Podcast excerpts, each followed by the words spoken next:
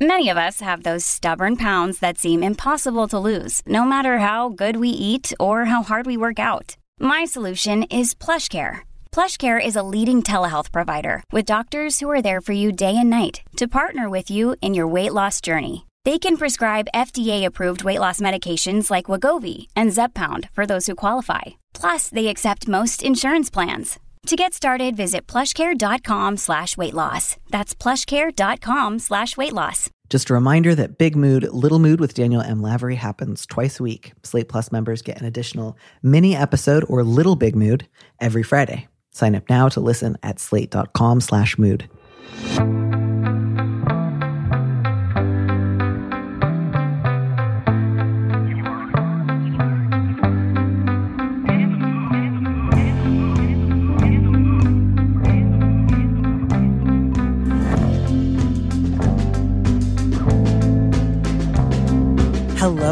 Welcome back to Big Mood, Little Mood. I'm your host, Daniel M. Lavery, and with me in the studio this week is Carmen Rita Wong, the author of the recently published Why Didn't You Tell Me, a memoir.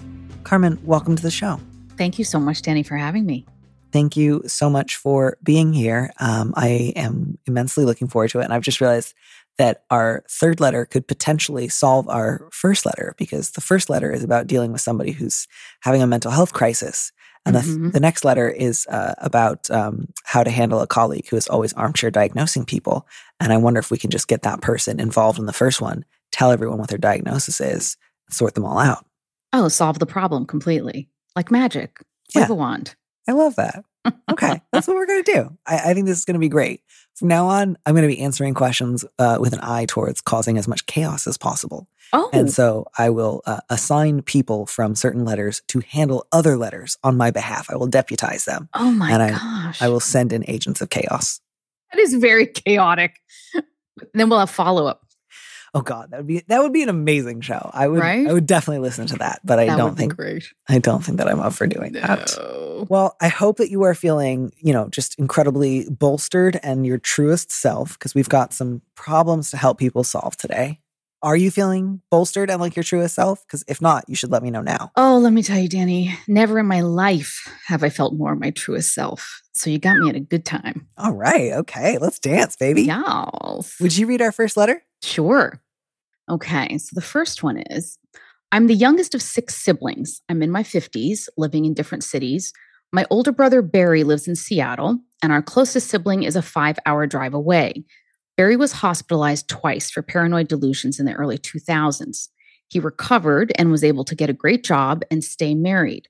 But about six years ago, his psychiatrist encouraged him to discontinue his meds. Since then, he's spiraled. He's divorced and believes his ex wife was trying to kill him. She wasn't. Has lost his job, and since 2019 has believed that the rest of his siblings are, quote, microdosing him. We're worried but haven't been able to do much. This week, Barry's ex forwarded us a foreclosure notice. He's going to be foreclosed upon within 30 days. He hasn't paid his mortgage since the spring, and the bank wants $24,000 immediately. A family friend who works with a mental health agency is trying to get a lawyer to help slow the process. We feel the best case scenario is that we postpone the foreclosure, sell the house, pay off the debt, and then try to get him into some kind of housing. But that's a difficult prospect if Barry won't speak to us. His phone is disconnected. Thoughts? So I can also slightly remove the pressure from this one because it's kind of intense, uh, mm. just by hmm. letting you know. Uh, this letter is m- more than 30 days old. So yeah, yeah. Uh, it's it's from September. Um, I'm working through a backlog of, of questions. So it, enough time has passed that like the immediate crisis, like what either they managed to work something out with the bank or they didn't. Um, generally speaking, if you've got lawyers and family friends and mental health agencies kind of able to help you out, it's likely that they were able to at least buy themselves a little bit more time. But it's also certainly possible that they're in like a very different situation now. I hope so. I hope they were able to to reach him because I've dealt with this myself with a, a mentally ill family member, and you try to help and help and help. But if they're not ill enough to be put away by other people, meaning that you have the legal ability to get them help, they are treated as adults, even if they are very mentally ill. And that means sometimes you just can't help as much as you'd like. Yeah. And I think specifically, one of the limits that you might need to be working with is, uh, you know, my, my kind of limited layman's understanding, as well as some like background investigating into like the British Columbia Schizophrenia Society and a couple of other experts in the field. My understanding is that it's generally not encouraged that you try to argue with someone in an active delusion. Mm-hmm. Um, that that usually, you know, just by like laying out the facts and trying to explain, no, I promise no one's microdosing you, does not actually enable somebody who is, you know, dealing with delusions to say, oh, I recognize this logic. Thank you. I no longer have the delusion. Oh, um, right. Yeah, correct. I mean, this is not logical. Yeah. So hopefully the letter writer and and and her siblings have been able to try at least to make contact without trying to argue to find a point. Uh, yeah. But that does, of course, limit your ability in some ways because if you try to talk to him, even if you try to establish a rapport, don't try to contest his delusions, but like stress that you want him to be safe and taken care of, mm-hmm. uh, especially if it's a specific goal like I think, you know, it would be good for you to talk with your psychiatrist right now. Um, like, do you think that they would be helpful? Yeah. Can we talk about that psychiatrist for a second? Well, and I'm curious because that is, that angered me so much. I was curious whether or not that was like I, I was wondering, like, did Barry say my psychiatrist told me to go off my meds? Right. Or did Barry decide to go off of his meds and then, among his other delusions, believe that his psychiatrist had encouraged him to do so? Yes. Yes. I mean, those those are the my, questions. That was my right? suspicion, really, mm-hmm. was like, I'd be a little bit surprised if the psychiatrist actually said that. Because that would be, oof.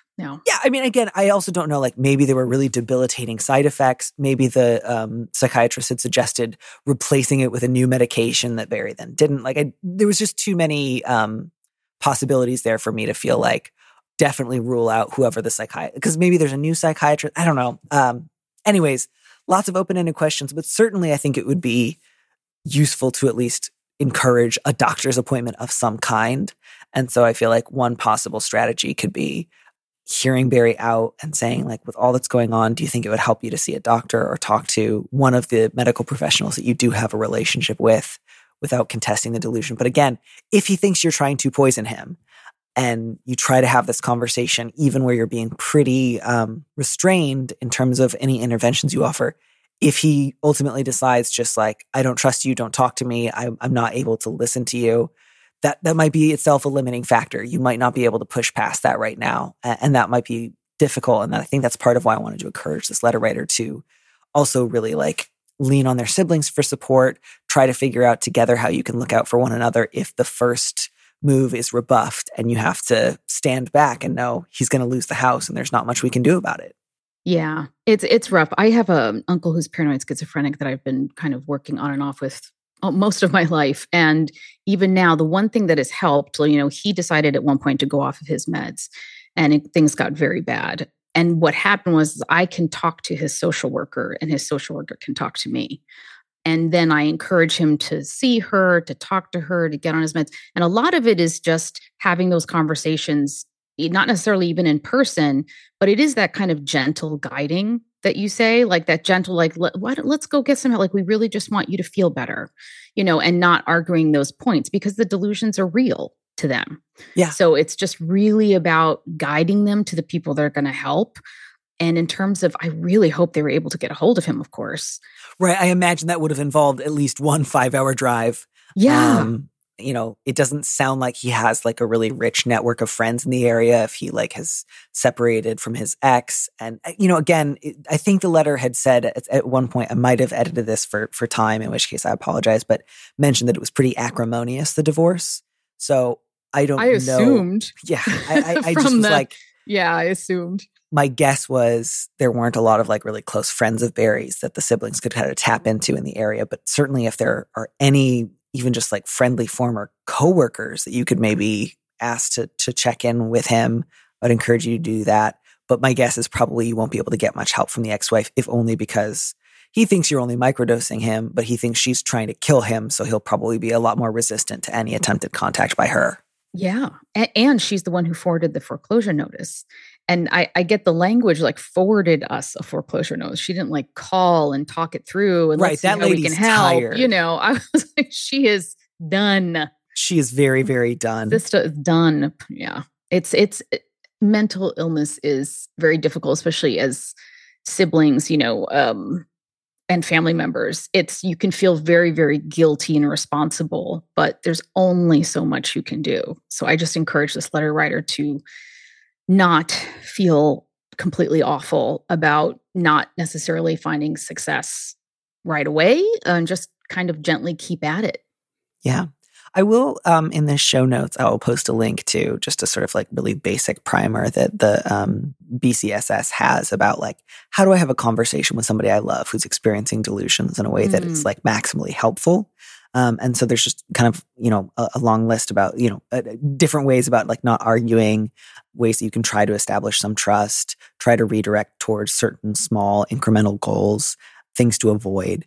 Um, none of that's like a recipe for getting what you want out of somebody in a single perfect conversation, but that might prove helpful for you and your siblings.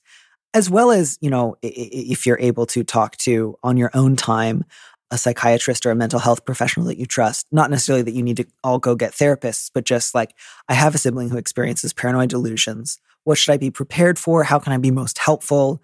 Um, just getting any sort of tips from from anyone who's an expert in the field. Because um, sometimes you might think like, I'll just go in there and like use my common sense, or just try to remind my sibling of of who they they used to to be, and that might feel intuitive in the moment, but can actually be counterproductive. And so I want to try to help them from. I don't know. I just remember That's like I used great. to watch I used yeah. to watch like hoarders all the time in like oh, college. Yes, and yes. their like mental health help was always somebody who would basically just show up and be like, you should really throw your stuff away. Oh. And then oh. would like throw a bunch of stuff away and they'd be like incredibly agitated and distressed. And they would just be like, but you got to throw it out. And talk like, about obviously, it. talk about a band aid. That's terrible. That's like reductive. Yeah, I'm sure that there terrible. were some people on the show who did their best, but it really felt like they were just being like, oh, you should throw out your stuff. And it was like, well, if that was going to help, that yeah. would have helped a while ago. This is not appropriate mental health treatment. Which is why all those shows actually really bothered me. because it was very much about the production as opposed to you know the help and but for for this this letter writer though i would also recommend you know having gone through this myself what really helped was if you can track down whoever he's getting treatment from. Yeah. Even in the past and i know that there of course are doctor patient HIPAA laws, right? yeah you're not going to be able to just call and be like hey do you treat this guy? But as direct family members, you can see, you know, speak with someone who has treated him or is treating him, and they can at least guide you, like like you're saying that you're posting, you know, how to talk to this person, um, how best to get, you know, him to get more help as such. They can do that. And it's very helpful because they they know them a bit. Yeah. Yeah. So, you know, certainly I, I hope that your family friend found that lawyer. I hope that's been useful. I also I imagine you're probably not going to get a best case scenario out of this. Maybe you are. That would be wonderful. But I, I, think it's good to have a couple of medium and worst case scenarios that you can plan for. And that will include, you know, letting yourself grieve or express like your own frustrations or your own stress as you try to help deal with this from afar, because that's really challenging. So yeah. uh, I hope you're all able to find ways to look after yourselves and, and to try to figure out like, how do I, you know, help deal with my brother in like a chronic and ongoing way where I'm not going to be able to solve this probably ever and he will probably deal with delusions to some degree or another for the rest of his life. Yeah. Um and so, you know, what is what what do best case scenarios look like given that kind of feedback? And what will I do if my sister drives down and is rebuffed or if one of us flies out and is rebuffed? Um how will I, you know, grieve that and then also let go of some of the hopes that uh, were totally reasonable. None of this is to say, like, you know, you've been dreaming too big. Like, it's really understandable that you would hope that you could try to recoup some of the significant financial loss that your brother is having yeah. to experience. But it's also, I think, just useful to live as close to reality as you can in terms of just like there might be a lot of money that we're never going to see again that Barry's right. never going to see again. It can be very expensive, though. Of course, it, yeah, it depends because they could make it his financial responsibility, and then they can help him outside of that. Meaning, so make make the what's due the banks, you know, a responsibility. But I'll say this I hope his life before he got off those meds sounded pretty good. Meaning he had the job, you know, he was married. I, it, it seemed like that's when things really fell apart. You know, it, it can be managed. So if he gets that help, he could pull his life together. And as long as he knows, you know, this letter writer can let him know, let him know that you're there for Mhm. him. I know he thinks, you know, you're microdosing. I there's all of those things, but something can get through for sure. Well, and that's the thing I think is like you try, and then if you're not able to on this go around, you know, leave the door open. Hope that at some point in the future you can try again. You know, if you can't call him right now, find a time when you might be able to try to visit. If that's not possible right now, let let one of your closer siblings get out there and see if there's a way you can help. I don't know, par- pay for some of the gas, Yeah. um, call them before and after, you know, to help support them. If if one thing doesn't work, wait, recover a little, try something. Like get in this one for the long haul. I I agree. It would be wonderful if he were able to, you know, make another appointment with his medical team.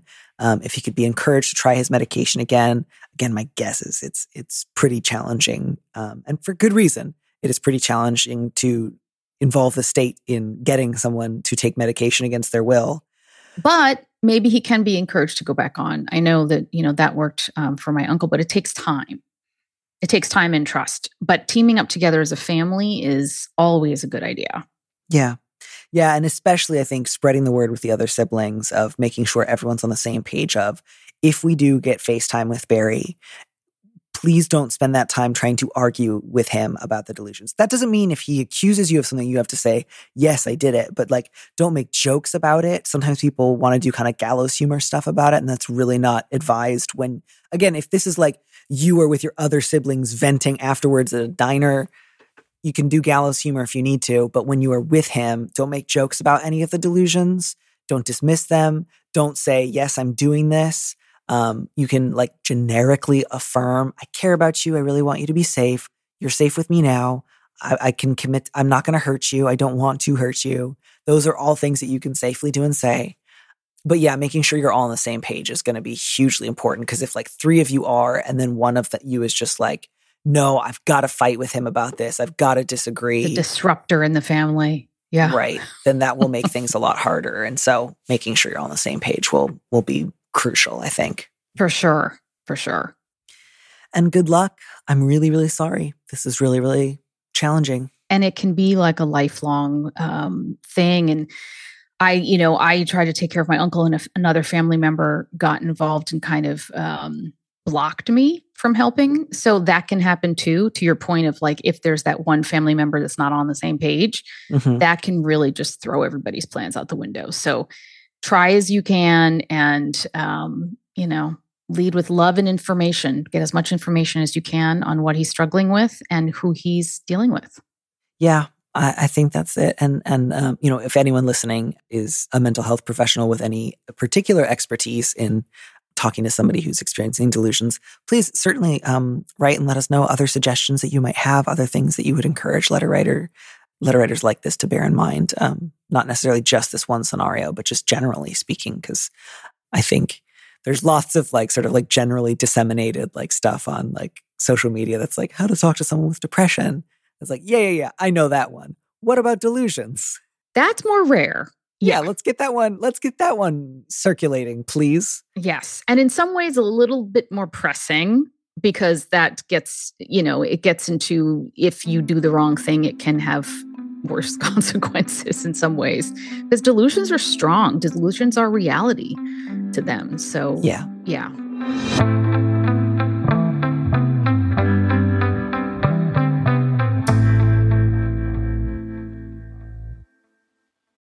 Look, Bumble knows you're exhausted by dating.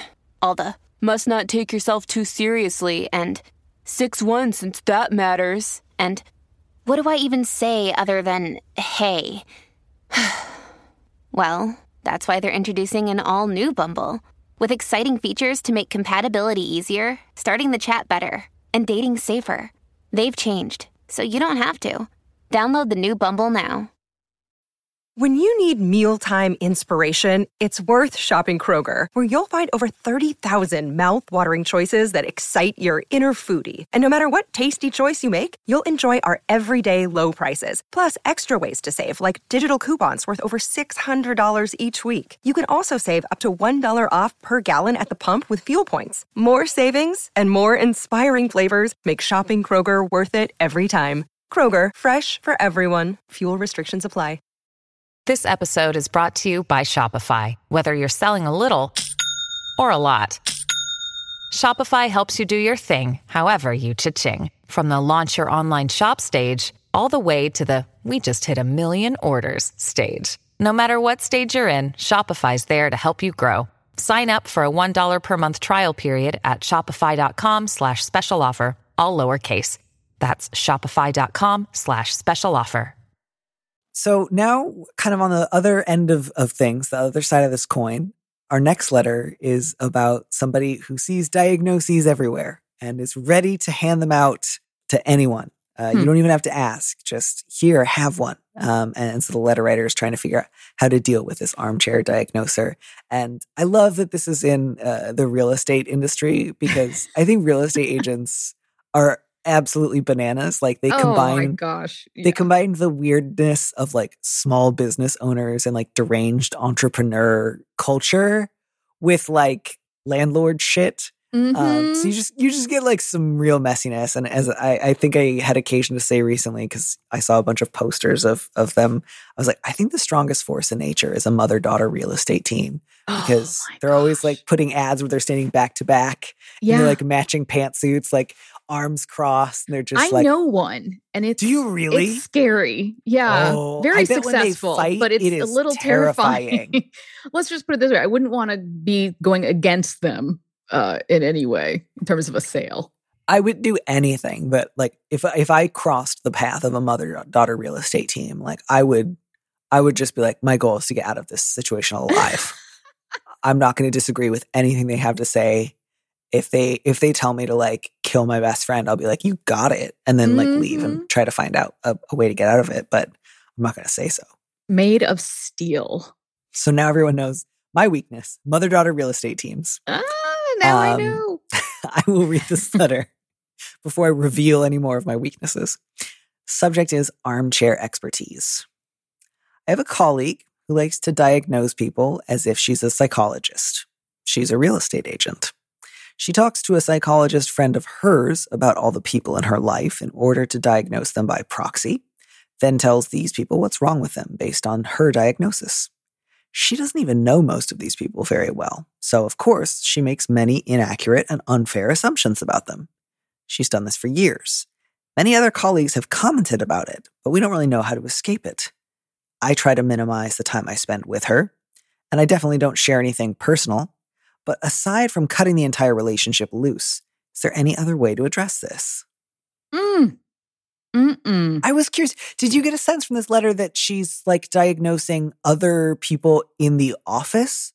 Or like when people are like, I have a house to sell, she's like, You're a narcissist. Oh, I you think they. I borderline think she's doing per- for like, everyone. just everybody. everyone danny folks like this you know that they do it they could be in line in the grocery store and the checkout person and be like let me tell you what she did and this is what I- she is you I know know, that like- was ocd behavior and it's so awful I th- I don't think I know anyone quite like this. I mean, I I I have known people who have been like slightly inclined to armchair diagnose an ex or two or a parent or 2 Mhm. but they usually have confined it to that. They don't. I, I don't think I've ever met anyone who's like I diagnose people a lot. yeah Um, so I'm a little. I, I'm, a, I'm a. I have to admit this. I'm a little intrigued, and I, I hate to say it, but I think if she were my colleague, I would maybe, for my own amusement, encourage her to share a lot of these diagnoses with me, and maybe even egg her on because I thought it was funny. Until the mirror is turned on you and No, then until- you know exactly, and until it then and you're gonna be like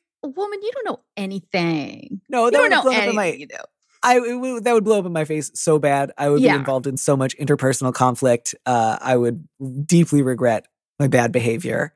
Um, so Well- don't do that, letter writer. No, but you know, the people that I have known who have come close to this, they, you know, who tend to do this sort of thing, not real estate agents, actually, it was like when I was in graduate school in psychology. Like this is like one of those things that the grad students do, right? It's just kind of uh, like doctors, you know, going to med school and trying to diagnose everything or thinking they have everything. But to that point, it sounds to me, folks like this, a lot of these folks actually are unsure of themselves very much. And it's a lot of projection and a so, lot so of what, control. Like take her on a self-esteem retreat until she feels good no, enough that no, no. it. It's it's it's she needs she needs to look in inward, sister, inward, because all of that out, out, out is is the signal that she's not looking where she should be looking, which is inside. I guess I think the thing that's so curious to me is I would feel like if because it doesn't sound like she's giving people flattering diagnoses. Mm-mm. Um, where it's like, oh yes, you are like very interesting and complicated. Like she's not telling everyone they're indigo children. Um, and I feel like since so much of like the real estate industry has to do with at least like at least like a shallow veneer of like warmth and approachability, I Yeah. feel like that would really limit her ability to sell a lot of house. I don't know if I was trying to like buy a house and my real estate agent was just like, "Oh, heads up, I think you have all kinds of DSM 6 in you." I'd be offended and I would maybe just say like, "What an odd thing to say. Don't sell my don't buy me a house." That's not how real estate agents work, you know what I mean? So I was wondering like, why aren't more people just like saying to her face, "Fuck you." Like, why would she tell people? Like, I understand if you're doing it as kind of like this, you know, very kind of sick game, whereas like you're in the office and you're bored, and so you start diagnosing people that you deal with, but you only But do to it their to your not to their faces. faces, Right. you do it, you know, but to actually to tell people what's wrong with them, my child, you are going to not do well in life because one day she's going to come up against somebody who is going to tell her what's what. Ideally, she'll come up against somebody who also armchair diagnoses people and tells Mm. her what diagnosis has led her to do all the improper armchair diagnosing, and then they can just have a battle. Well, I tell you, it would be an ugly scene, Danny, if somebody came up to me and tried to knew me for five minutes and tried to tell me, you know, you did that, and and you know what, you're this, and I'd be like, excuse me. Oh, let me tell you, Dominican mama face would come on so fast. And you know probably burn you to the ground I, it, it's not good but in terms of the advice as to like how to deal with this person Mhm. just I, you know i people sometimes are just so afraid of conflict that it's as you know very well that it's they're they're willing to just let go of the relationship even if it is a relationship they need to have professionally and so uh, just kind of saying you know i noticed you like to do this. It's not maybe it doesn't go you know why? And then uh, kind of be curious about why this person is doing this and try to get at the root of it and it might be a self-esteem issue which is i'm assuming and a control issue and trying to make you know be above because when you can say you're this and you're that then it's like you're putting yourself above folks but to get it and and have a talk about like look i'm trying to help you professionally right? I'm trying to really help you professionally here. This is not going to go well. Mhm. but somehow to approach it without you know bad conflict i'm getting i'm feeling like maybe there's fear here in terms of actually talking about it Right. I was wondering, like, does she sell the most houses or something? Like, why are you? Uh, because the thing to me is like, she alienates a lot of people. So to me, I would feel like, what's there to be afraid of? Like, if she gets mad at you, no one's going to be on her side.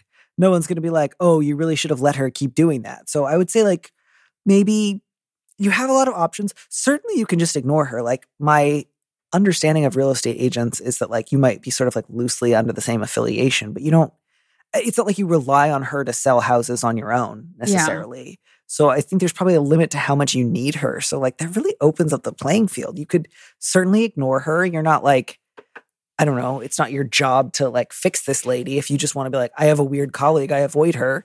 That's fine.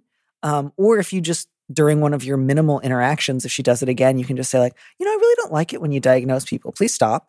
Like Yeah. that's fine. You could even go further and be like, I've noticed you've been doing this for years. I think it's really weird. Why do you do this? And ask and and listen. You can do that too. That's also fine. But any of those options, like, well i've not got take one, a lot of preparation. One for, for- one more for you. This Please. is Yeah, yeah, this yeah. is this is only if you actually care about this person.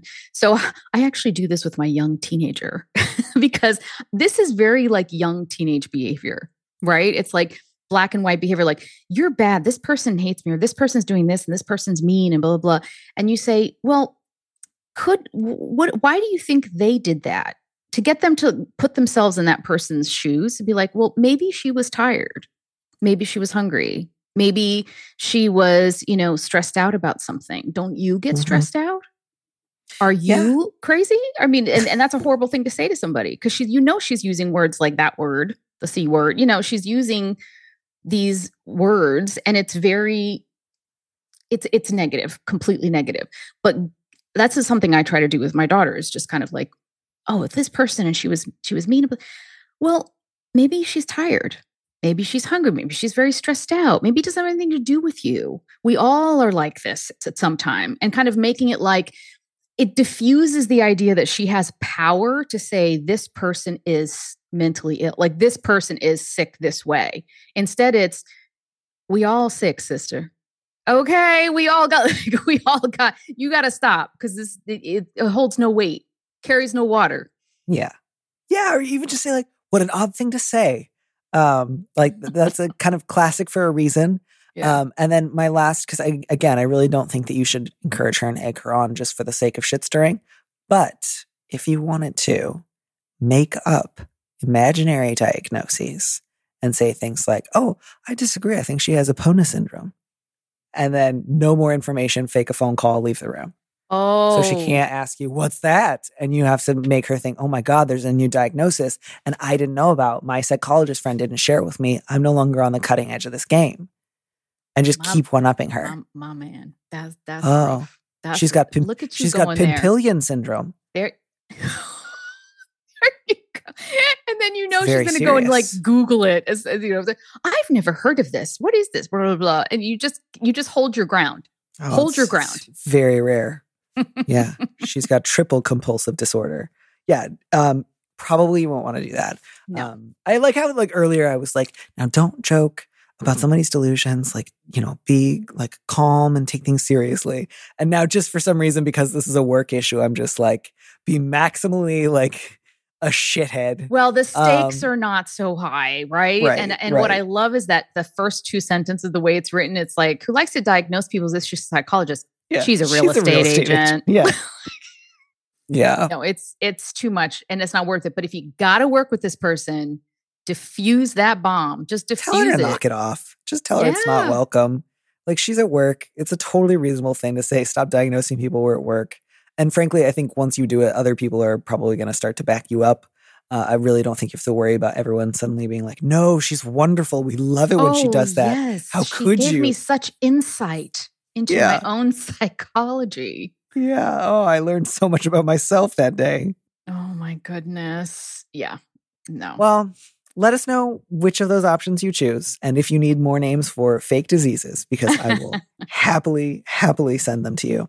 Um, this also feels like kind of uh, an appropriate moment to ask you to talk a little bit about the book, since we're talking about things like what should you disclose, what should you withhold, Mm. um, what do you do when you learn something that has been withheld from you for a while.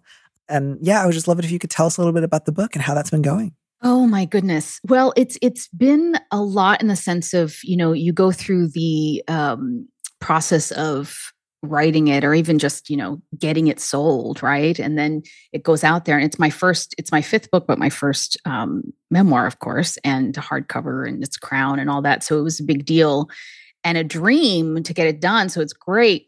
But talking about this issue, it's been very interesting to see what a Rorschach test my life is for readers. So my mother hid, of course, my origin story and basically told um, a couple of uh, untruths, which she took to her grave. And I lived as one person for 31 years. And then I lived as supposedly another person for another 14 years. And then the truth comes out.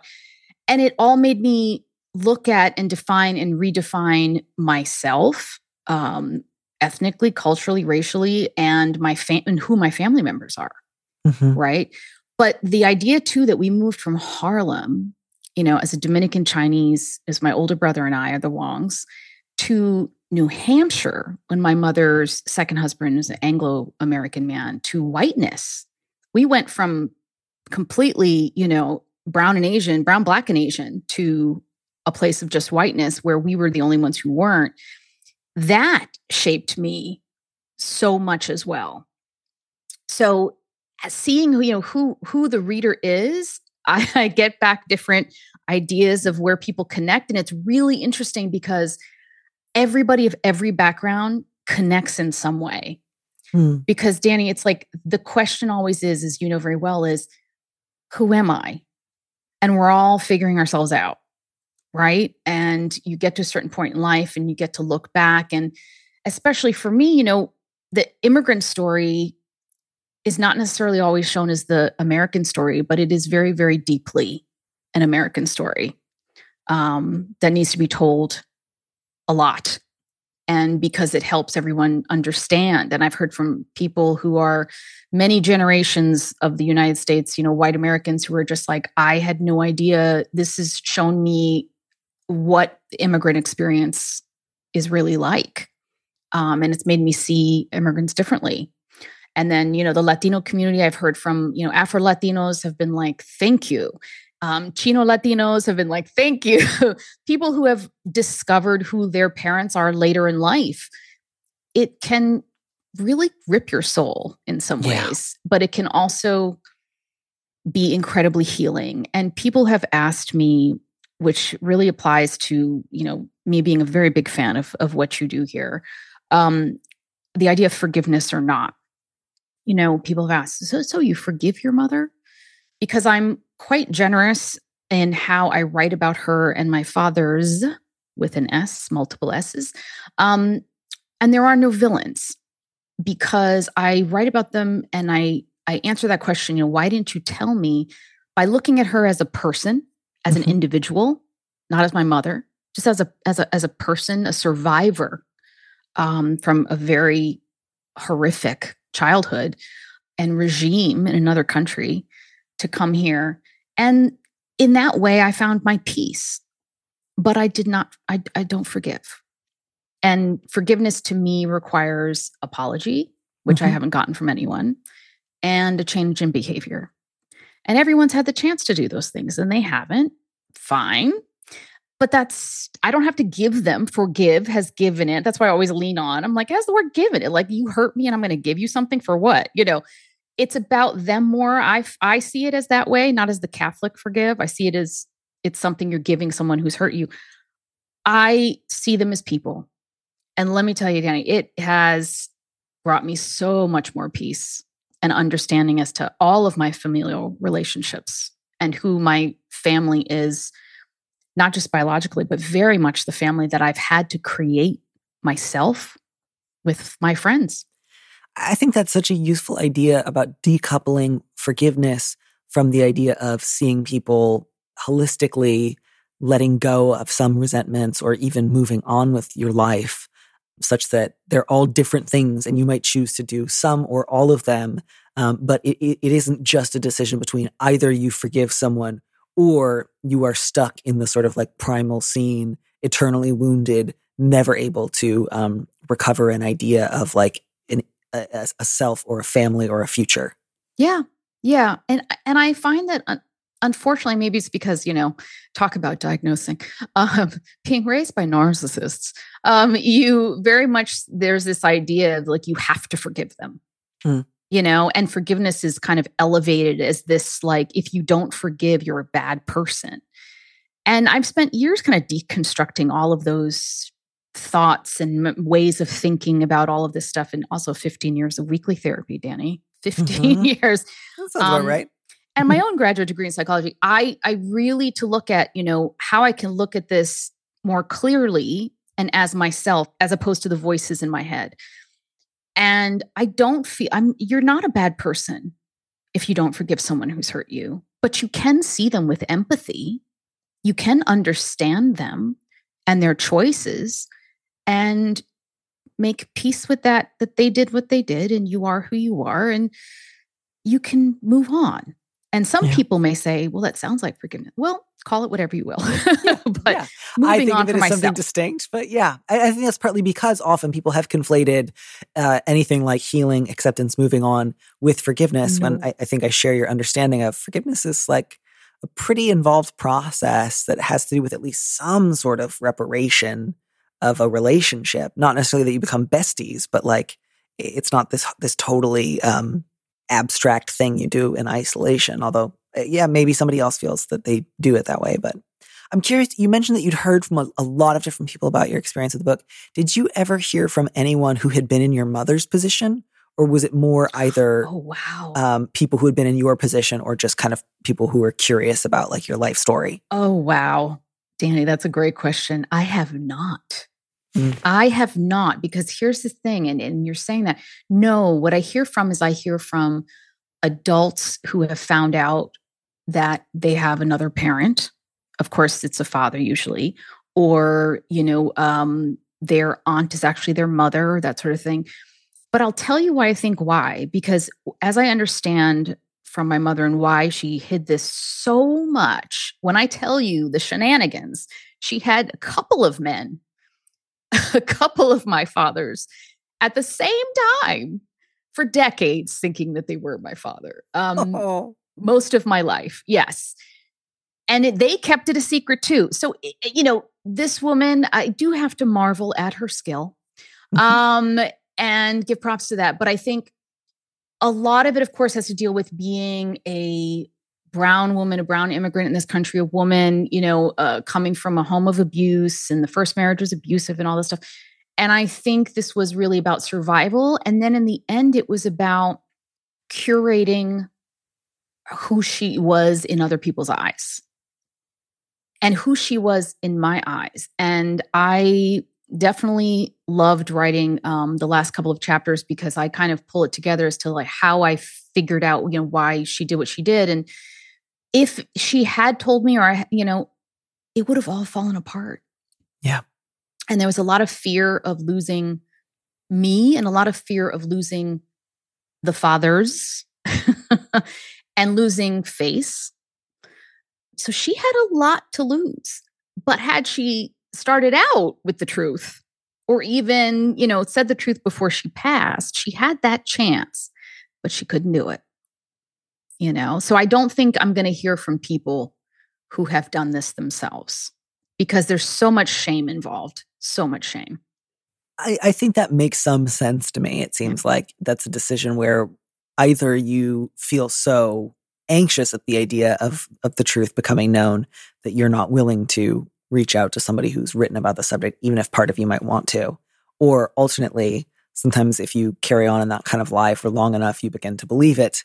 And then mm. you would not mm. feel a need to unburden yourself or reach out to somebody who had written a book like this because you would just feel like, I'm normal. Things are normal. Oh, I did hear from somebody who found out that they had a different father and confronted her mother with the DNA.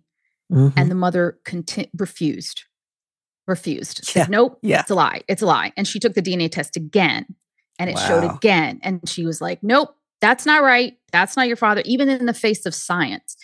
So there is, you know, to bring it back to delusions, you know, there is this kind of, I'm going to hold on to this so tight because if I were to let it out, I would fall apart. My world that I have constructed would fall apart.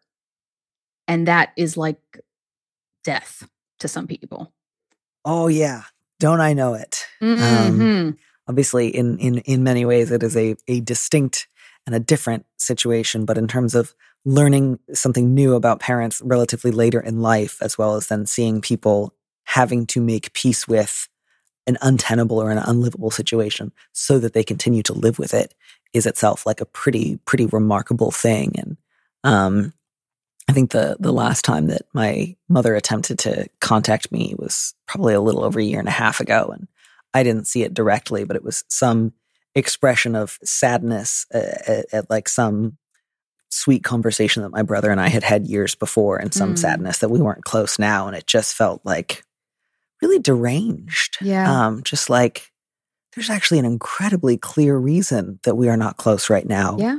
And and the fact that you're not able to acknowledge that in this moment is just um it's a sort of horrifying look at what you have to give up in order to live in like a, a really foundational kind of lie. Yeah. Because not seeing you right here, right now, but mourning for that boy, that conversation, that other person that she has, she, you know, she has an idea.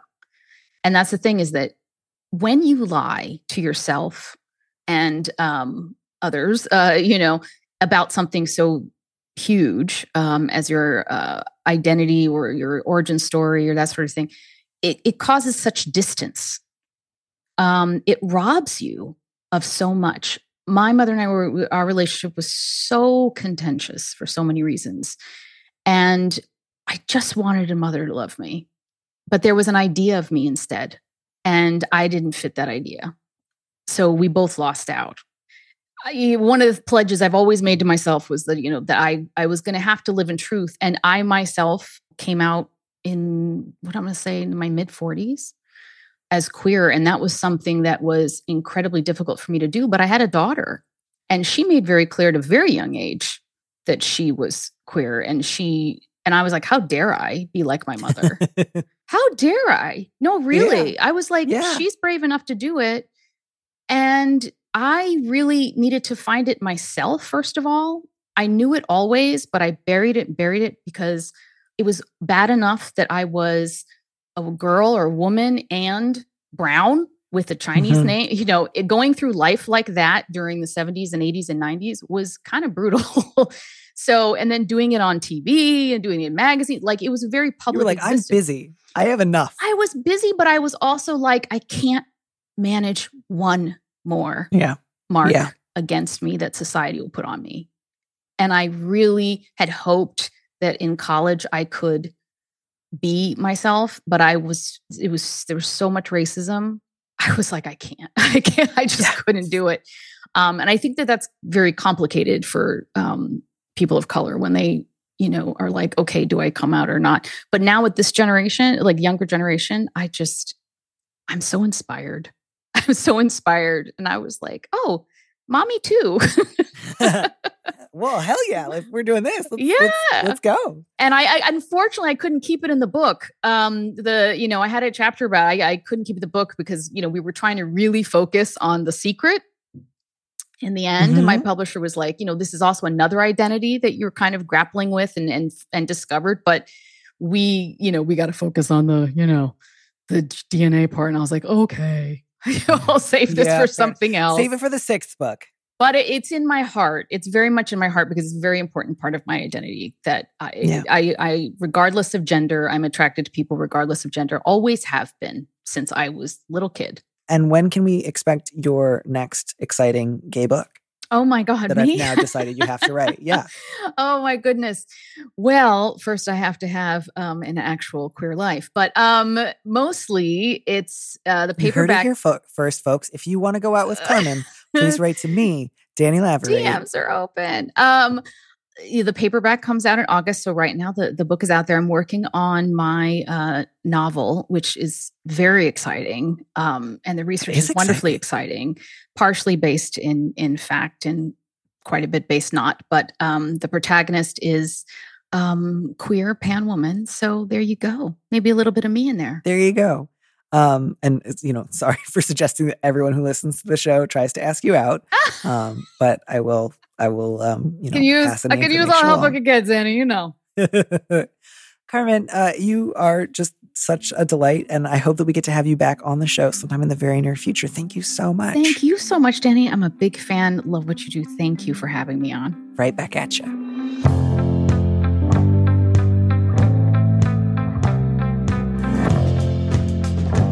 Thank you for joining us on Big Mood, Little Mood with me, Danny Lavery. Our producer is Phil Surkis, who also composed our theme music. Don't miss an episode of the show. Head to slate.com slash mood to sign up to subscribe or hit the subscribe button on whatever platform you're using right now. Thanks. Also, if you can, please leave us a review on Apple Podcasts. We'd love to know what you think.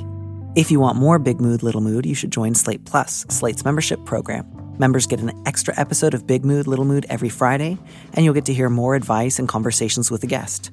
And as a Slate Plus member, you'll also be supporting the show. Go to slate.com forward slash mood plus to sign up. It's just $1 for your first month. If you'd like me to read your letter on the show, maybe you need a little advice, maybe some big advice, head to slate.com slash mood to find our Big Mood, Little Mood listener question form, or find a link in the description on the platform you're using right now. Thanks for listening.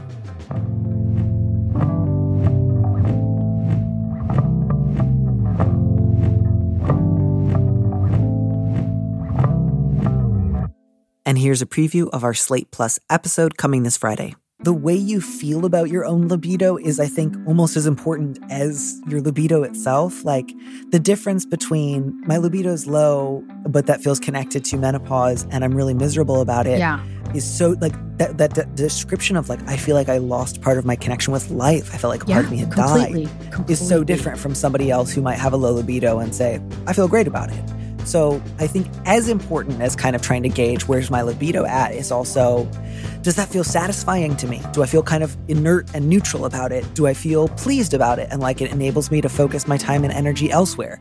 To listen to the rest of that conversation, join Slate Plus now at slate.com forward slash mood. Hello, it is Ryan, and I was on a flight the other day playing one of my favorite social spin slot games on chumbacasino.com. I looked over the person sitting next to me, and you know what they were doing? They were also playing Chumba Casino. Coincidence? I think not. Everybody's loving having fun with it. Chumba Casino is home to hundreds of casino style games that you can play for free anytime, anywhere, even at 30,000 feet. So sign up now at chumbacasino.com to claim your free welcome bonus. That's chumbacasino.com and live the Chumba life. No purchase necessary. Group. Void prohibited by law. See terms and conditions. 18 plus.